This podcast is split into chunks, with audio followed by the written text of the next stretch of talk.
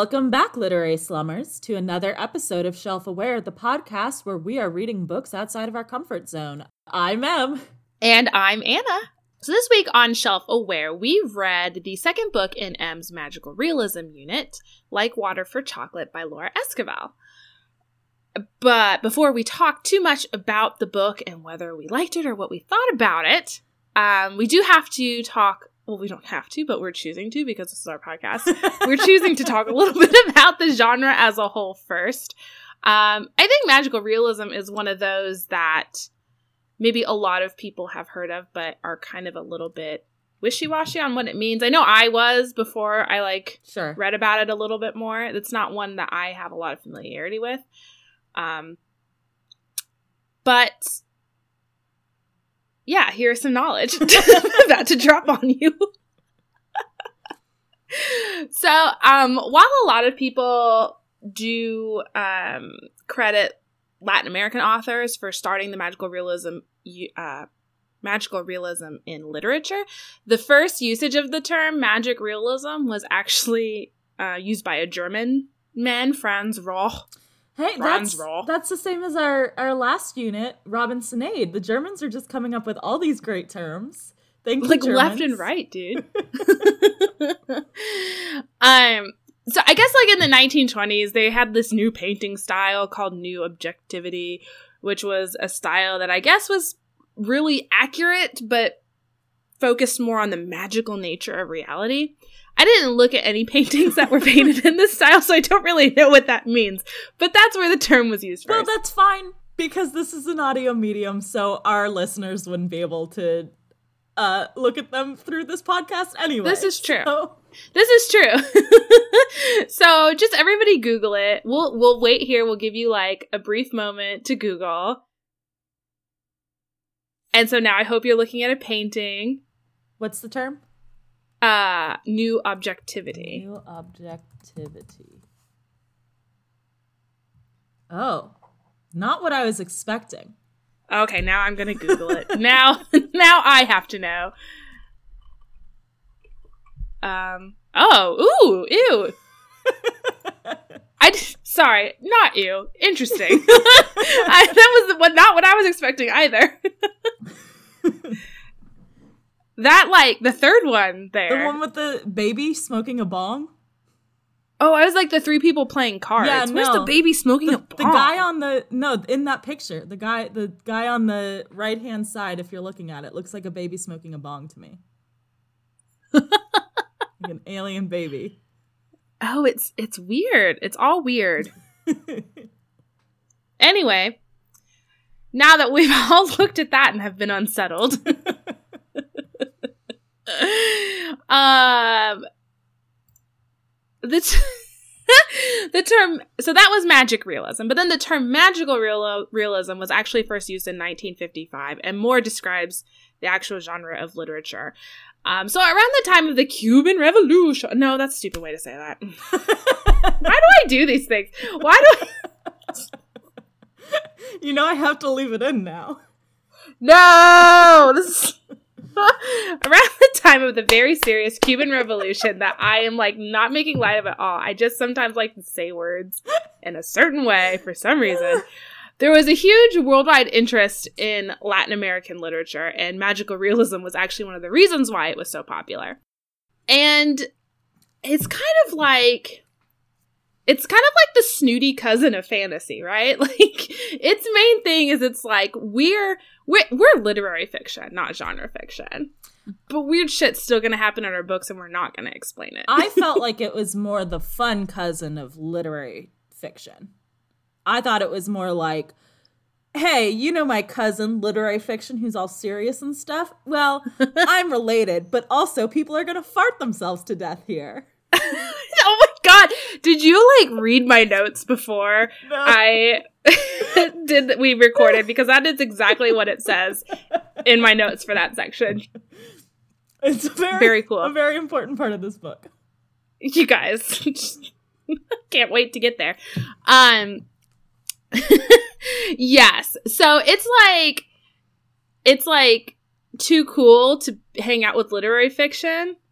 Or like literary fiction is too uptight, hmm but then like fantasy is not cool enough. Yeah. So it's like this weird middle ground. It's like Sandy and Grace after she put on the leather pants. Yes. yes. and honestly, yeah, they all got in a car and flew away at the end with no explanation. I mean, Is Grease Maybe. magical realism? is is Grease Are is Grease magical? wait, are all musicals magical realism? I mean, Maybe. maybe. I don't know. So we've got real world setting. Um fantasy elements like myths, fables, and fairy tales. So maybe like into the woods, but not no, Into the Woods is straight fantasy though. that's true. Um, Cats is magical realism. there you go. uh, there's usually like an indifferent narrator who just accepts what's going on and pretends that nothing strange is happening whatsoever. Yep. And there's also like a heightened awareness of mystery Mhm. and sometimes political critique, and it's usually like against the elite or the dominant Sure. forces that be. And as we've kind of hinted in the past episode about magical realism, there's kind of some debate as to what can actually be called magical realism or what should be magical realism or who's allowed to not allowed, but like who it's let me just get into it. So, like I said, there's like this debate of literary fiction versus genre fiction. So, where exactly magical realism fits in there. And then also some people who say that like magical realism is just postmodernism, so let's lump everybody together, which mm, I think postmodernism is going to have to be another unit we do because I got feelings about postmodernism. Anyway, um, but the bigger debate, I think, or the one that we were more concerned with, was whether or not non Latin American authors are culturally appropriating if they write in this style. Um, because the movement originated in Latin America and because it was popularized in countries that were colonized, it's kind of like used as a voice of the oppressed. So if like I know like more modern magical realism that you see written today is written by white authors and so there's this question of like Does it should count? they should they call it magical realism or should they just call it surrealism or Fabulism was. fabulism yes Where do you land? What do you think? I, you know, I kind of after reading this book, um, and especially compared to Skellig, Mhm. I do feel like there was a little bit more weight and a little bit, and and that might have just been because the authors were very different and had very different backgrounds and things too. But I felt there was something about like Water for Chocolate that made this feel more authentic than it did in Skellig. Yeah, I I felt reading this um that it was a lot more similar to like Beloved by Toni Morrison, which I know we've talked about before uh in regards to like that's sometimes considered magical realism. So I think Yes. kind of like you're saying that there's like a certain quality to those where it is talking about like systems of power that wasn't really present in Skellig. Like Skellig is more, you know, like there's systems of power, but like in terms of like youth versus age, right? Rather than Yeah. like structural power. So I think I Mhm. do kind of feel like that kind of has to be part of it to really be magical realism. And like, Mm-hmm. I'm not saying that no white person from like a non colonized culture can ever write a book about that.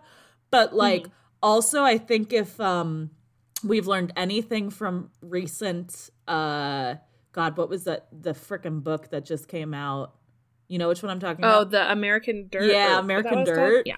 like white people need to like maybe chill and think about it before trying. Yes, very fair. yeah, I mean, I think there's a lot to be said for the political critique aspect of it that I think um I don't know, it kind of adds like some some satire to Yeah. it, some some like I don't know. There's just some like this, and then like if you've read like the Night Circus or what's her other book, Starless Sea by Mhm. Erin Morgenstern, which are also considered magical realism, or I don't know, just like those I I would have I would struggle, I guess, p- for me to call them magical realism as opposed to putting them under some other Gotcha. umbrella. But I hate to be like a whole genre of literature is off limits to people. Right. It's it's weird because it's like you don't want to be exclusionary about it, but it's also like Mhm. people kind of need to stay in their lane. Like yeah. when you're Mhm. writing about something that especially when it's something like that it's kind of like la la land right where it's like a whole movie about jazz Oh from my the god, perspective yes. of white people right like yeah. Yeah. mm, Yeah. i i this is something that sprang up in such a specific culture that it does it i i'm not saying nothing else can ever be magical realism but i'm saying like i do i do think that we need to like be very cognizant i guess of hmm the the cultural and political influence that these writers are dealing with Yes. Yeah. hmm I agree. Anyway we're probably Ah. not going to talk about the political stuff too much in the actual book Yeah, this book has a lot of stuff going on that is just like real bizarro, and I, in my opinion, very good. I don't know. Um, I I enjoyed this book immensely. What did you, what did you think about it? Um. Okay. So, I think I was. Mm, all right. I don't know if I liked it. I found it very Okay. moving. Like I, yes, I would agree with that. and I thought it was a good book. Um. Mhm. I disliked a lot of the characters a lot, and that True. is sometimes a problem. I, so I feel like I, I liked Gertrudis. Oh yeah, she was baller, but I feel like I landed badass. more on the like side of this. I don't know if this is like one of my favorite books of all time, but I definitely would not hesitate to recommend this. With that kind of in mind, Mhm. who would you recommend this for? I feel like I would recommend it to um, people who like those kind of quiet family Mm-hmm. dramas. I think this book kind of markets itself as a romance. I don't really No. find it to be so. No, I don't think there's a happily ever after here at the end, but that could be open to interpretation, I guess. But um, if you if you like a family drama, if you like kind of that just over the top exaggerated relationships with people. That it's almost like soap opera esque but i don't really like that comparison because i don't want to like stereotype the telemundo kind of you know? Yeah, but I think that there is something to be said about th- that sort of um level of like I'm trying to I'm trying to formulate words here. Um like insular emotional drama being like played on a big scale, right? Like where it's like these very exploded versions of emotions. Does that make sense? Like where it's like yes maybe stuff that we've all kind of felt, but like, boom, like just pushed out to the extreme, right? mm-hmm mm-hmm yeah i these characters are definitely very larger than life Yeah. Which I think is Mhm. is the comparison there with a soap opera, right? Where it's like yes yeah. And i think i meant telenovela and not telemundo. You telemundo is did, the channel. You did mean I that. um but yeah I, I you do get a lot of like character archetypes and just i don't know. I i i really really enjoyed this though. I gave this three out of five stars on goodreads but i think i i liked it a lot Hmm. more than that maybe i should maybe i should change that reflection but yeah so if you like that kind of thing if if you are very much into this bombastic nature of this book yeah. if you like cooking there's a lot of cooking Mm, stuff too Yes. Yeah, yeah. but you said you wouldn't recommend No, I it? said I wouldn't hesitate to recommend it. Oh, okay, Um, okay, okay. I think this is a pretty generally like like I said, I think this is a good book. Whether or not Yeah. you personally like it, you know, can go either way. But like there's some books that we've read that I've enjoyed that I'm like, eh, it's not a good book though. And there's like Oh. this, I'm like, no, this is a good book. This is well written, it's well crafted. That's true. Yeah, it is a good product. So like from that aspect, I wouldn't hesitate to recommend it in general. But like I think specifically, if you are, and I would like to now that I've read the book because I try not to read too much like critique or like reviews before we talk about it because I don't want that to flavor what I'm gonna say. But like Mhm. I would be interested to read like some feminist critique of this because I think that it's like really interesting from a feminist perspective of like okay. the sort of women being confined to boxes by other women and sort of like how that Mm. plays out and how that is Yeah. due to the patriarchal structure that they're in Mhm. the way that it's like kind of like enforced not misogyny but enforced like interior internalized uh yeah kind of misogyny like internal not well in like maybe not like maybe like internalized patriarchy as opposed to misogyny. yeah like internalized patriarchy where it's Yeah. like the people doing it to each other are all women but the reasons they're Mhm. doing it are because of this structure that they're in you know so like from that aspect i found it like really really interesting um so if you're into that sort of shit like you'd probably like this book Mm-hmm. Yeah, I thought it, I thought it had a lot of interesting layers to that sort of commentary Mhm. as well. There were just like a few little like almost throwaway moments. Where I was like, oh wow, that's you know like for a book written in 1989, Yeah. that's hmm, very cool. Um, but I guess yeah, we can we can kind of get into the actual summary Let's of the do it. book to the best of our abilities. This one, um.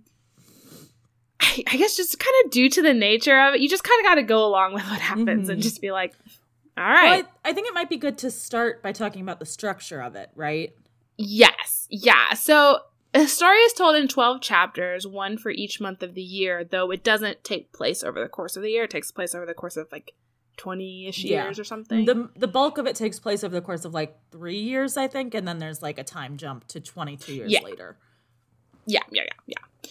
Um, and each chapter starts with a recipe that um Tita, the main character, is like making in that chapter, and it kind of shows how it like relates to what's happening to her, and um, it there's a lot of like cooking instructions within the chapter as well, and I I really I really enjoyed that aspect. I can see like some people might kind of be annoyed being like, okay, I don't want to read about how like long you have to chop up hazelnuts or whatever, but It's a lot Um, like now if you go on any recipe blog that Yes. yeah, that's like let me tell you about the time that my husband uh, wanted steak, but we had no steak in the house, so I made him this broccoli, and it tastes exactly like steak. And it was a cold, sunny, it was a cold, sunny day out, like where it's just like a lot of stuff you don't care about. But if all of Yes. that was stuff you cared about, because the story Yes. is actually interesting.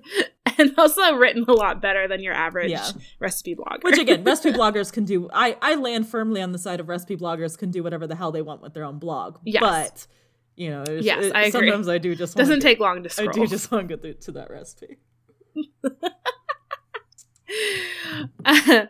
so Tita is a 15 year old girl who lives with her mother, Mama Elena, who's The worst. And- the absolute worst, and her sisters Gertrudis and Rosara. one of whom is also the worst, and one of whom is the best. Yes, Gertrudis is like my Oh, personal God, hero. She's so amazing. her story is so good. Uh, she uh, Tita has always had a connection to the kitchen because she was born in one. I guess her her ma- mama Elena was pregnant, like six months pregnant with her, and was chopping onions. And the smell of the onions was so pungent that it made the Tita in the womb cry so much that she just like gave birth to her. Well, the mom gave birth to her, and um, so she's always loved food in the kitchen and everything. And she spends a lot of time there with the family's chef, Nacha, who um, passes down these traditional recipes that we're reading about in the book. So Tita falls in love with her neighbor Pedro. Pedro is a fuckboy. Pedro. Pedro. This whole relationship infuriated me. Oh, it was terrible. no end. It was terrible, It and was I hated awful. it. It was one of the I hate it so much. one of the main things that I had an issue with in this book that it like kept me from enjoying this book as fully as I might Mm. have was like I was like, but he's bad and garbage though. Yes, he's just like a jealous, possessive asshole. And right? like, how old is he supposed to be? I don't know. I imagine like a few years older than her, maybe. Yeah, I put it. I pegged him at like mid twenties just because I was like, well, that's probably around the time a guy would get married at this time, right? Like, yeah. but Jesus, I'm just like, dude, you need to take several chill pills. I don't understand why Tita likes him. It's. Very upsetting, especially as things go on and like Especially as yes, You know. she develops other you know, relationships right, with other people. much better like, relationships with much better. there's a right answer and a wrong answer here. You chose the wrong one. like I'm usually very like anytime that there is a love triangle in a Mhm. book or movie or media property, I'm usually like whoever you know the person chooses is the right choice obviously for them because it's like just because we might think the one person is better, you know, they might love certain things about the other person, you know? Mhm. Like we have to respect the character's choices even though they're fictional. But like no, I didn't respect Tita's choice in this at all. Th- this was the worst, the worst ending to a love triangle I've Mhm, ever read. I think. God. There were so many off ramps. there were so many off ramps she could have taken. so many. I liked the one where she's just like, "I'm just gonna leave Yeah, right. everybody."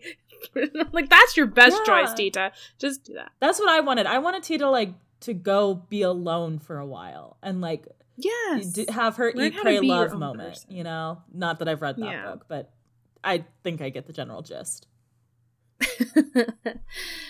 so, so Pedro goes to ask Mama Elena for Tita's hand in marriage, and Mama Elena's like, "No, Tita is my youngest daughter, and so traditionally, it's her responsibility to stay home and care for me until I die, and th- that's not going to change ever. Deal with it." Also, here's my other daughter, Rosara, who is not my youngest. Why don't you marry her? and Pedro's like, okay.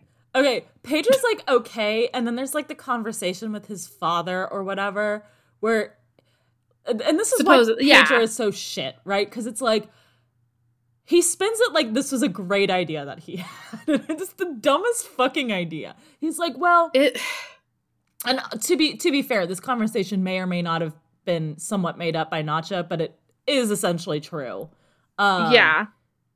he's like, "Oh, I want to be around Tita, and the only way that I can do that is marrying her sister. So I'm gonna do that. It's a great idea. We can be in love forever." It's like What the fuck is that that's shit? a bad plan, a very That bad is- plan. that is very awful to everybody involved. You're basically, and we all know, one of my least favorite things to read about or watch cheating. Hate it. I hate when people do a cheat.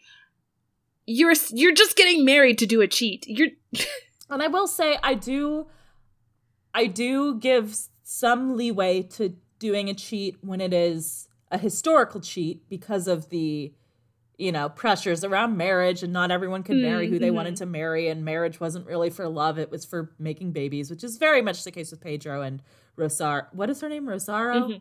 Rosara. I think? Rosara. Um, Rosara, maybe. but like I, I do feel like there is a difference between being pressured to get married to someone you don't love and then finding someone else that you do love and like trying to deal with those emotions versus being in love with one sister and wanting to fuck that sister and then marrying and fucking the other sister so that you can possibly have a potential to fuck the first sister. Like that's bad. Oh my god. It's not good. It's it's disgusting. It's so frustrating. I mean, here are some solutions, Pedro. Tell Mama Elena to fuck off. Don't marry Rosario. Number one. Run away with Tita. Who's gonna stop you? Which this comes up later in the book. They're like, oh, we should have done that. And it's never really resolved. They're kind of like, no, yeah, yeah. we should have. But they don't like, no one gives an explanation why they didn't. I guess like it's kind of implied it's just because Pedro's a coward, but like, Extremely. And I and Tita does feel like this like deep seated obligation to Mama Elena as well that she just can't shake, which, you know, if you're groomed to be that way. and I feel like it could have been really easily like explained as like a money issue of like Mhm. Rosara is set to inherit the ranch, and you know, if Pedro and Tita ran away, like they'd have no money and they'd be impoverished, right? Like they could have Mhm. brought that up, but they're just kind of like, oh yeah, we could have done that, but we didn't. And it's like, Yeah. Our book of manners told us not to do that, which is like a big thing in Right, this book. Right. they keep referencing this book of manners. and like the but- perception of the community, right? yeah. So fast forward to the wedding. Tita and Nacha are preparing the wedding cake for Pedro and Rosario. And Tita is so sad that she ends up crying into the icing of the cake. and her tears infuse the cake with a big sad. and Nacha like tastes it on the sly and she has to like retire to her room for the evening. She's so overwhelmed with emotion. And at the wedding, Pedro embraces Tita and whispers into her ear, the only reason he agreed to marry Rosaura was because this was the only way he could think of to remain close to Tita, blah, blah, blah, blah, blah. Um, but the, the much better thing that happens during the wedding is that because the cake is so full of Tita's sadness, everyone who eats it is extremely saddened and then begins to vomit uncontrollably. Just, I believe at one point it's described as like rivers of vomit, which is great. Yes. it's just like such a good way to like get back at your sister who married your sweetheart, but like it's so gross also. it also sets up like kind of Mama Elena and Tita's contentious relationship as the years go on, especially towards the end, where like Mama Elena is like, You fucking poisoned the cake. And like Tita's Yeah. like, No, I just cried into it. And of course Mama Elena does not believe this, because that's yes. a ridiculous thing to say. It is it is Mama Elena did not realize she was in a Mhm. magical realism novel. Tita's just over here like it was my it was tears. my tears that did this. Um, and and uh, sadly, Nacha can't back her up because she died in her sleep from the sad. yeah. So fast forward a little more. Pedro and Rosario have a son named Roberto. Rosario does not have any breast milk to feed her son with. And so she gives him to Tita to feed in the kitchen. She's like, I don't know, feed him gruel or or soup or something, which is like things you definitely don't feed a newborn, but They were really into the idea of feeding the baby tea, which I think is what Tita was fed, but like tea has caffeine, right? Like that's not good for babies. Yeah, yeah. but it's okay because through magical realism trickery, Tita starts to produce her own breast milk uh, needed for Roberto to eat. And so she becomes very attached to Roberto and kind of treats him as her own child. Um, especially because Rosara had complications with her birth, and so she is uh, sequestered away for the first few weeks. And so Pedro is also also the only one to see Tita breastfeeding baby Roberto, and so his love for her is just like, damn, that's my woman feeding my kid with her titty in his mouth. With love it, love everything about it. So Re- so Pedro's very into the whole situation. Honestly, I think Pedro was just like, oh yeah, tits. There is literally a line about like after the kids like pops off her boob, Pedro like stares at it and it's like he saw what he had only seen before through her clothes and it's like yeah okay we get it Pedro likes boobs. Well, specifically Tita's boobs because like that's the other thing with him and Rosara is that they have a very loveless and sexless marriage where they only have sex through the the nuptial sheet. yes, where he can't see any of her body whatsoever. There's just hole in it. For the the important parts. yes. Which, wow. like, Rosara gets so, like, shit on on this book. And, like, yeah, it sucks that Pedro and Tita couldn't get married like they wanted to, but do we honestly believe that Rosara, if she had said, no, I don't want to marry Pedro, Mama Elena would have been like, okay. Well, again, this is like a thing that gets brought up later in the book where it kind of like retroactively makes it seem like Rosara was making poor decisions, but like at the time Mhm. definitely it, it- they we don't get much of Rosara's interiority, right? Like later on when they finally have the big talk, she's kind of like fuck you, fuck your whole life. You are supposed to serve your mother and my daughter's going to serve her mother and like fuck everything. I do what I want, Pedro's mine, right? Like there is Uh-huh. kind of that vibe later, but yeah, definitely at the time it's kind of it does kind of seem like Rosara's just the unfortunate bystander to all this. Yes, yeah. so it's really hard to root for Tita and Pedro Mhm. in these sections. I just This is also where our boy John first shows up, right? Because he shows up to check on Rosara.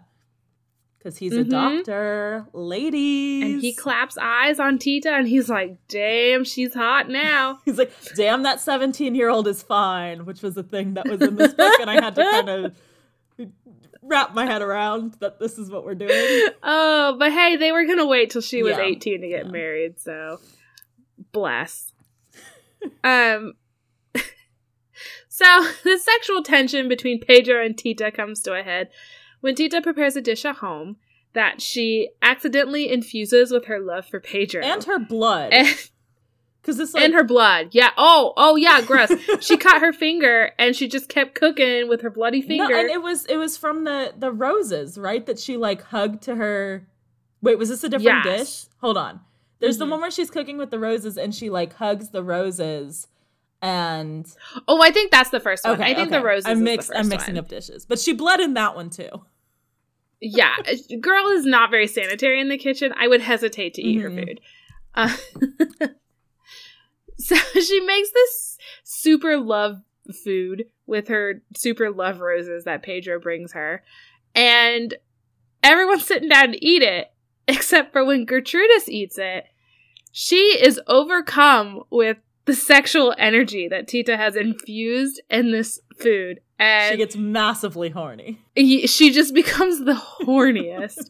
she runs outside, takes off all her clothes, like she tries to take a shower to to get rid of the sexual energy, but she just ends up setting the shower on fire because it's like a wooden structure outside. Just super horny. the mo- yes, dangerously horny. Dangerously horny.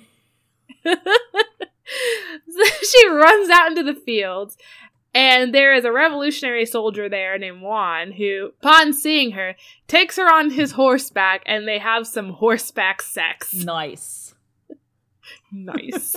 like, later, it's revealed that Gertrudis is like, they had a ton of sex until she wore out Juan, but like, she still, she still was so horny that she went to go find work in a brothel until she felt sexually satisfied. And then after that, she just decided to become the general of the Revolutionary Army. Well, not the general, but a general in the army. She's like super Nice. badass. she was like, "I'm a woman, but I still crave sex, and I'm gonna, I'm gonna get and it. And then she ends up married. I'm gonna get paid she ends it." up married to the first guy that she fucked on the horse. True. She's like, yeah, well, now that I'm all done fucking my way through everything, let's go ahead and, you know, have a nice family unit. And it works out great for her. Mhm. Gertrudis is like a feminist icon. And yes, honestly,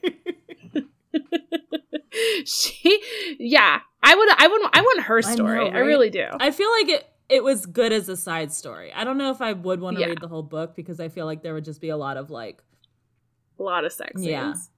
and the sex scenes in this weren't great. But maybe that's because it was mainly Pedro and Not a Pedro's so fan. disgusting. so after this, Mama Elena sends Pedro, Rosara, and Roberto to live with her cousin in San Antonio, Texas. And while there, because he's away from Tita's breast milk, Roberto dies. Very sad. And gotta get that titty. um Tita sinks into a deep depression. Cause yeah. She blames Mama Elena for Roberto's death Cause yeah. and then gets naked and goes and goes to hide in the place where they keep their doves. Cause yeah, of course. That's what you would do. Yeah. All logical decisions as far as I am concerned. I've done it. We've, all done it. gotten naked and hidden in a dovecot. Yep.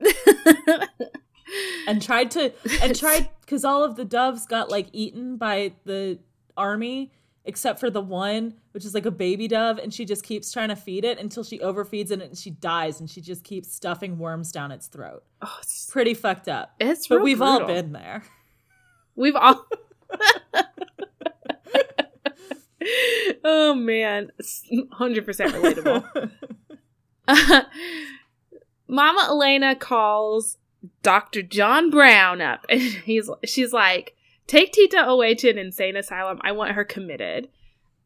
But John is like, "I'm going to take her home and care for her." Which a little bit I was like it's you're kind of taking advantage of the situation. No, I was so into it. But also, I was so into it. it was worse. It was best case scenario though. As we have discussed before, I have a massive like thing for like caring for your sick significant other in books. Like that's like my Mhm. favorite thing. So like this whole setup of like her being like crazy and him being like I'm going to nurse her back to health. I was like, yes. Who cares about consent? it doesn't matter. I mean, this truly was the best part of the Mhm. book, in my opinion. Like the 20 pages where they were like becoming a thing. It was great. And she was seeing the ghost of his dead grandmother and yes, yes, which she didn't realize until like the very end, and then she like never thought to. Me- well, she wasn't talking. That's why she didn't mention it. Right. Like. She had she just like refused to talk for 3 months because she didn't want to and that was like her first she her first step in like getting away from Mama Elena's control. She made this decision for herself that she wasn't going to speak for 3 months whatever. Okay, and then John was like, came up with this whole thing of like, you write down in phosphorus on the wall mm-hmm. what why you won't talk, and I'll figure it out like through magic. But of course, he's like, oh, really? It's just a glow in the dark. So like, Yeah. she does that, and he reads it, and it's I don't want to, and he's like, cool, Yeah. awesome, got it. He is totally fine with it. John is John is too good so for this book. Oh my god. And he just like he just talks to her all day long. He's like, "This is the science I'm doing, and these are the things I want to find out. And this this is the history of my grandmother, who we learn out at the end of this chapter is actually dead, even though Tita was like sitting with her and silently communicating with her this whole time. But it's and and you just it's It's so good. It is super so awesome. I will throw a bucket of water on this though by pointing out again that um John is fully a doctor who went to a medical school presumably and then got married and then that wife died and it's been like 5 years Mm-hmm. cuz that kid's like now 5 year old. So he's whatever age that would be appropriate for and Tita is 17. Is yeah, she is still a child. will, you know, cool us down a little bit on the John situation. but it's easy to forget when you're reading Yeah. it though because and no that's gonna make me sound like an apologist for pedophiles everywhere I mean, different Um, times, different times. People got married younger. she's just not like other girls her age Well, I mean, like legit, like people did get married younger then, so it's like That's seeing true. a I mean pedro was gonna marry her when she was 15 right. So it's like it's totally fine. better than that um and, and uh, ignoring her age, I guess, if you can. she does have these moments where she's like, maybe this is true love. Maybe what John and I are developing is, you know, these feelings of contentment and safety and reliability are better than just like the fact that I want to fuck Pedro's brains out. Like, Maybe I shouldn't be this hung up on a guy that I met when I was 15 and was like the only guy I'd ever talked to. Maybe. like everyone just stop and imagine that you married your high school s boyfriend or girlfriend No. and that was it. Tita and John decide to get married. Yay! And The end of the book. the end of the book, the end. Uh, but Pedro and Rosara arrive home to the ranch to complicate matters. John goes to retrieve his aunt who lives in the U.S. and he wants her. At- Did we mention this book takes place in Mexico? Yes, and we also skipped a major plot point. Which Mama one? Elena bites the dust. Oh yes, yeah. Mama Elena dies, y'all. I totally forgot. Mama Elena dies because she didn't trust Tita to cook for her because she because she thought Tita wanted to kill her, but no one else in this entire village would agree to be her chef for longer than a few days because Mama Elena was a horrendously awful person. This is after Mama Elena and the other servant whose name I forget are attacked in their home by yeah, and like Mama oh Elena's God, like yes. paralyzed or something. Like she's incapacitated. Yes, yes, and the other servant is raped, and then she is trying to get over that, and it's a whole mess. Yes. Yes. Yeah, that is really glossed over, isn't it? Yeah, kind of. Anyway, uh, so in order to combat the poison that she's sure Tita is putting in her food, she's taking Ipecac with every meal, or before every meal, or after every Constantly, I meal. I, don't know. But anyways, that kills her. Mama Elena fucking dies, and everyone's like, "Yay!" But her ghost sticks around, so that's fun. Uh, yeah, her ghost does live there for a while. Um, so yeah, she's dead, and John is gone. Um, he went to the U.S. to get his aunt, who he wants to be at the wedding because that's his only family. And while he is gone, Tita and Pedro fuck a lot. In like Mama Elena's special room. Yeah. Which like ew. There's a lot of not Oedipus complex. I guess we don't have a term for like or d- not daddy complex either when it's like mother complex, I guess, but I feel like that more applies Mm. to like guys who have issues with their mom, you know? Yeah, like very mommy dearest. I don't know. There's a lot of weird psychosexual stuff going on here. Yeah, yeah. I don't know if I want to delve too much into that for fear of what we will uncover. Just like, it's not great. But anyway, Tita begins to fear she's pregnant after a few weeks because her tummy is very swollen and she has not had her period. They've only been fucking for like a month and her belly is already very, like, pregnant looking, Mm. which I'm like, that's. No, but okay. I mean, to be fair, she's like a teenager who hasn't had sex ed. So like sex ed wasn't a thing then, so sure, instantly pregnant with a huge baby. Um, Gertrudis comes home for a holiday, and Tita reveals all of her woes to her, and Gertrudis is like, "You have to fight for Pedro," and everyone's like, "No, just let him go." But Gertrudis like sees Pedro lurking around outside the kitchen, and so she somehow like times it so that Tita reveals that she is pregnant with his child right when he walks into the kitchen. I think Gertrudis literally just shouts it when he he's like because it's Gertrudis who says it. Like Oh, Pedro okay, walks in and she's like, "Tita, you must tell Pedro you're pregnant with his child." There he is, right behind you. oh, Pedro, I didn't see you there. My sister has something to talk to you about, and then like leaves. Farewell. Because Gertrudis gets shit done. this is true. This is very true. She is a woman of business. so they have a talk that amounts to nothing. And that evening, he gets drunk and serenades Tita outside her window. And who comes a knocking but the ghost of Mama Elena? shows up and she's like, Tita, you and that unborn child of yours are cursed. And you guys are just like stupid fucking bitches.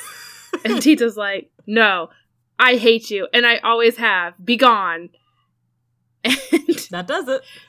and it does it. Yeah, her revealing those feelings for Mama Elena's ghost is enough to make her like dissipate into the ether. And also it makes Tita get her period. And she's like, oh, I'm not pregnant. Man, I wish that the ghosts that live in my house were that easy to get rid of. I know. Those ghosts that are only there for the 10 minutes before you fall asleep. No, They're very specific ghosts. uh, but on the way out, the ghost is like, You thought. And then she causes Pedro to go up in flames. Good. Which, and then the book ended. Another offer up. Another great way for this book to have ended. Uh, but no. Tita decides to tend to Pedro every day, which causes Rosara much jealousy. And I think is it at this point do they have they had their daughter yet? Yeah, I'm pretty sure because I think at this point Rosara like tries to withhold her from. Okay, Tita. yes, that's right. Yeah. So yeah, so somewhere in all of this, they have a daughter named Esperanza, and um, they they also have this conversation where Rosara is like, "You can have his love, and you guys can fucking secret, but I am his wife in public, and if it ever gets out what you are doing, I will absolutely ruin you, and also." You are not allowed to talk to my daughter anymore. Yeah, and she also like brings up the whole thing where she's like, "Oh, I'll be fine because I have a youngest daughter now, and so she will take care of me, just like you were supposed to take care of Mama Elena, and I will continue this bad, stupid tradition." And Tita is understandably horrified by the fact that her sister wants her dot her Tita's niece to suffer in the same way that Tita did. Yes, yes. And like Pedro and she become like a united front against Rosara to argue against doing this. Um, but ultimately it doesn't matter because Rosara dies from farting too much. Rosara just dar- dies from farts, and this is like a continued, just like Rosara really just got the short end of the stick in this book. Because the other thing about Rosara is that, um, sometimes she gains a lot of weight and then the book just Mhm. makes fun of her for how fat and hideous she is which is It really was kind fun of very sad. it was a lot of fat shaming Rosara in this book and it was weird Yeah. So, like, whenever she's at the ranch, she gains weight really quickly. But then when she leaves, she loses it again. And then she comes back and she gains it all back. But then she's like, she goes into like seclusion for a week for some reason and she loses 65 pounds in one week. and it's always 65 because they say like Yeah. right during the birth she gains 60 or like the first pregnancy she gains 65 pounds and then she loses yeah, 65 which, pounds wow. And it's like, I feel like the fact that it's specifically 65 is some sort of like political commentary on something, and I don't know what. Like, if someone smart could tell me what the significance of 65 is in this book, that'd be great. Someone do the math. Tell us. It was like, I maybe Esquivel just kind of was like going to have it be 69 as Nice. like a funny thing, and then someone was like, you you can't do that, and so she like had to chop off. A few This is highbrow literature. You cannot have a 69 joke. highbrow literature in which someone farts themselves to death. farts to death. yeah, her cause of death is like indigestion from farting too much. but it like goes into what explicit John said. detail about how much she farts and how smelly it Mm-hmm. she smelled so bad that no one would come to her funeral. Also, it's extremely sad. Um, also, John came back within all of this, and as they're sitting down to dinner, the three of them, John, his aunt, and Tita. Tita says in Spanish because the aunt is deaf and only speaks English. Tita tells him, uh, "I've had sex with Pedro a lot," and he's like, "I mean." It's fine. Virginity is a construct. I'll still marry you if you have me. Which, on one hand, I'm like, cool, yes, like, virginity is a construct. Who gives a shit if she's had sex before? But then on the other hand, I'm also like, she did cheat on you. It's okay to be a little bit mad. well, okay, so let's. n- is it really cheating if it's like this time period where it's like unless you're married, you know, like it's like they were relationships- intending. relationships don't exist before marriage. Like I think that that Tita yeah. does refer to Pedro as her boyfriend. Like she's like, "You married my boyfriend" to her sister. yeah. But like for the most part, it's pretty much like either you're like not a thing or you're like engaged to be married where there's kind of an understanding or you're married, right? So it's like hmm I I can see John's point of view. I just really like John and want to excuse him I of the too. stupidity is the thing. He's pretty much like it's cool. You should pick whoever you love and who you want to Yeah. be with for the rest of your life. And I'm just like, yes, John, another feminist icon. oh, he's he's so thoughtful. And Tita's like, oh man, I am really this is I am overwhelmed by his kindness. I'm starting to have some doubts about Pedro. But I'm not gonna marry him.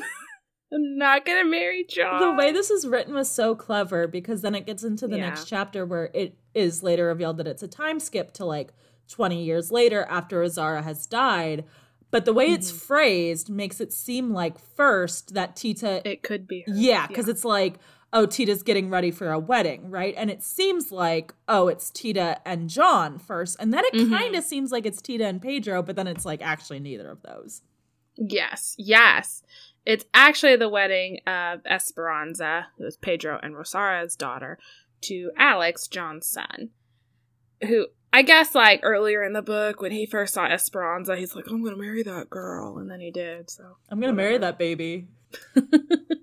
well, I mean, and and in that moment, it's like he says that, and then Rosara's like, "No, you're not, because she's gonna care for me and Yeah. be my slave baby forever." Which is and like, everyone hated so that. it's like it's good that like like I get the the um point of like it being Alex Mm-hmm. specifically who ends up marrying her because it's like showing that the cycle has broken and whatever. But at the same Yes. time, it was kind of weird that this five year old was like, "I'm gonna marry that baby." Yeah. How do you understand marriage, five year old, whatever? Um, at the wedding, Pedro proposes to Tita because he's like, I would hate to die without having married you, even though we've just been fucking this whole time. Romantic. So that night, after all the wedding guests leave, because they're all having sex because Tita put her love for Pedro in the cooking again, and it was another mega Just made him horny. People were literally having sex just every anywhere, anywhere they could. um, Tita and Pedro have sex so good that Pedro just dies. they have sex really good, and there's a moment where where Tita's like, "I'm about to die." Because the sex is so good, and then she like comes back to herself, and then she like looks over, and like Pedro's dead, and she's like, "Shit, should have died with him, I guess." he went without me. Why didn't I just let go? Um, but she's like, it's okay because I have a plan. Well, she doesn't really have a plan, but what ends up happening is so earlier in the book, John had this comment about like someone will light a match for you and it'll create a passion in you, and like everything will turn white and you'll know you're dying. I don't know something something along those lines. There is some symbolism behind creating heat within yourself, passion within yourself, in order to live. I don't know. Um. Anyway, Tita's like, I gotta light these matches inside of me. So she eats a bunch of candles, and she's like, I'm still not hot enough. so she pulls out this big blanket. She's been crocheting a blanket through this whole book um, for the past however many years this book has been taking place. She has been crocheting one blanket, and it is so big that it covers the whole ranch. And she gets underneath it, and I guess her love for Pedro is so much now that she's able to like set the flames of her heart and it lights the blanket on fire and Tita dies and the whole ranch goes up in flames. And it burns for a week.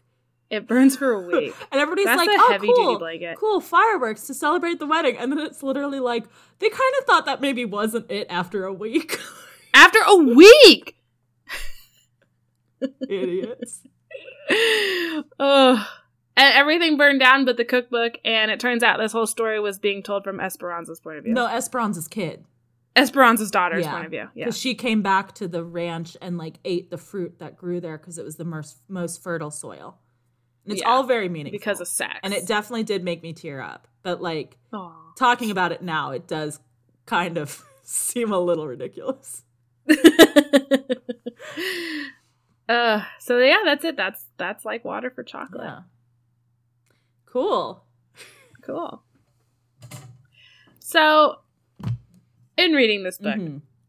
this more traditional example of magical realism, Yes. what do you dislike about the genre? What do you like about the genre? What do you want to see in the future from this genre? Okay. Um I liked kind of the stuff we already talked about. Like I liked the like emotions and the interpersonal connections. You know that's the shit that I like anyway, right? It's Yes, like yes. I don't really care about the plot. I just want everybody to like cry about each other. Like that's really all I want. um angst, angst. yeah, a lot of angst. I would like for less teenage wives. That would be good. fair, Uh, fair.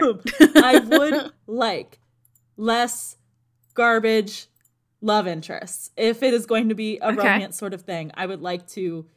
So if you could somehow vet it to make sure the love interest doesn't entirely is- suck. Um, yes, I'll do my best. I liked the like kind of longer time period. So that was cool. Like I like that it was over, you know, 20 some Mm. years. Um I Mhm. liked the format if you could find something with another weird format like this. Um I did too. That was very unique, Yeah. wasn't it? but I'm trying to think of more stuff that I disliked since that's kind of the thing. Um hmm yeah, it was mainly just the specific characters in this that I disliked. So I mean like presumably whatever other book you pick isn't going to have Tita and Pedro in it, so it should be fine.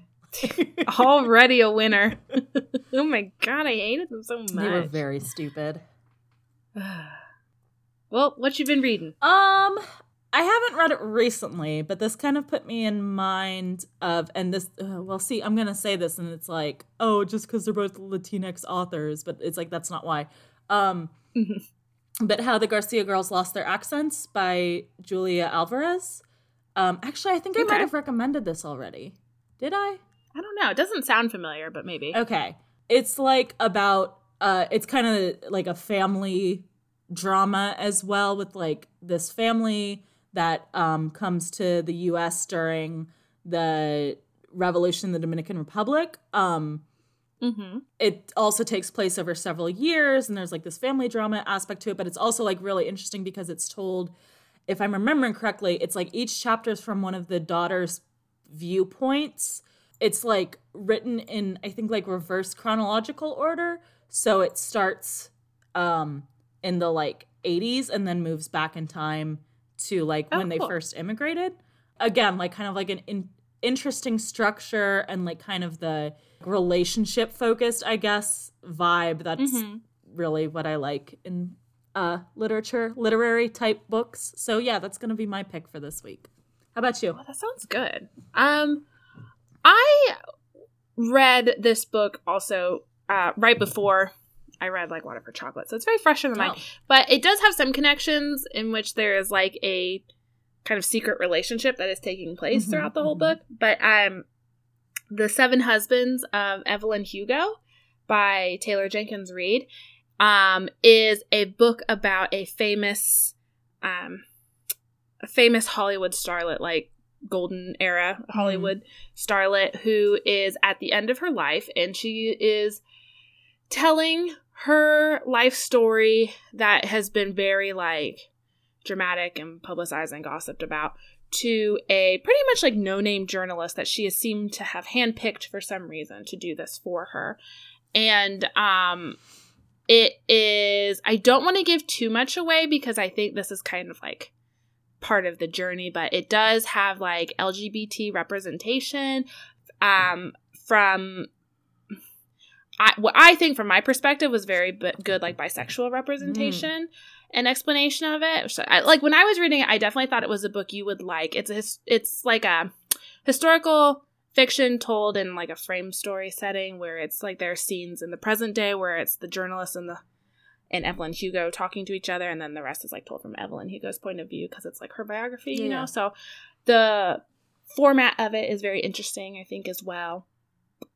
I loved it. I read it in like two sittings. Oh, It's wow. very good. I'll have to check that one Yeah. out and see if it is actually good bisexual representation or not. Yeah, I cannot. I cannot speak for the bisexual population, but I. I am the arbiter of what is and isn't good bisexual representation. uh, so that yeah, that is my yeah. There's the the secret relationship, like the Mm. That was the the the the, re, the excuse I came up with to talk about this book that I absolutely loved. I think it's like probably one of my favorite books of all Oh, time wow. at this point. It's very good. All right, I'll have to add that one to my TBR. Now that this one's off my TBR, where it has been sitting for literally years. That's how the yeah. I got this book when it first came out in 2017, and I just read Mm. it. So cool. you know how I do. Pre-order a book and then it just sits there for years. That's it for this book. Uh, Yes. next, Goodbye. Like water for chocolate. See you later. um, so next week we are going to be back on Animorphs, number not a number, because we're reading an off the main series book, The Hork Bajir Chronicles. So uh, come Mm. check that out. And then the week after that, we are going to be returning to our listener generated submission unit from Elliot, um, who suggested we read Inside the Worm a while back as an example of a book in which there is a that in which there is a theatrical production that overtakes the lives of the characters. Um, and we had mentioned we were kind of stuck on where to go from there, and Elliot very kindly sent us some more suggestions. So we're going to be Oh my gosh, this whole unit is sponsored by Elli- Elliot. Thank you so much. Elliot really coming through clutch clutch recommendations here, Elliot. Yes, absolutely. We're using both of them. yeah. So the next one's going to be King of Shadows by Susan Cooper, um, which is about a boy Mhm. traveling back in time to Elizabethan England, and also Midsummer Night's Dream is involved. So that should be fun. Come check that out. Should be good. Uh, yeah. Until then, Animorphs in the meantime. Yeah. So if you need to get in touch with us for any reason whatsoever, if you would like to send us a whole unit's worth of submissions, like our dear listener Elliot, or if you understand the significance of the number 65 in like Water for Chocolate, you can tweet at us at shelfawarecast or email us shelfawarecast at gmail.com. As always, thank you to Ben Cope for the use of our theme song. You can check out his YouTube channel in our show notes below. And we are also on all your favorite podcast aggregating platforms. So if you haven't followed or subscribed to us on one of those, then I will die and come back as the ghost of Mama Elena and haunt you and set your beloved on fire. That's a real threat, Really? you guys.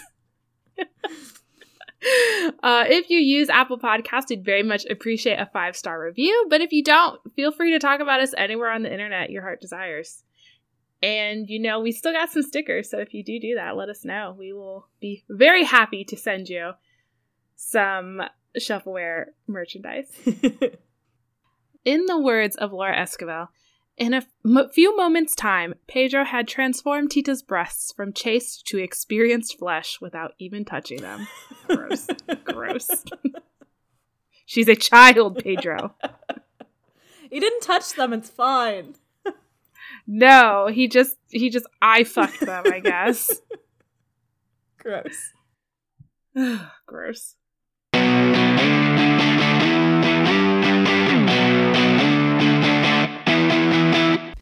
Eyeliner looks really good today. Um, I've been doing my makeup just so I feel something. They have something to do. There's something to do in this pandemic. Um, Damn you, isolation.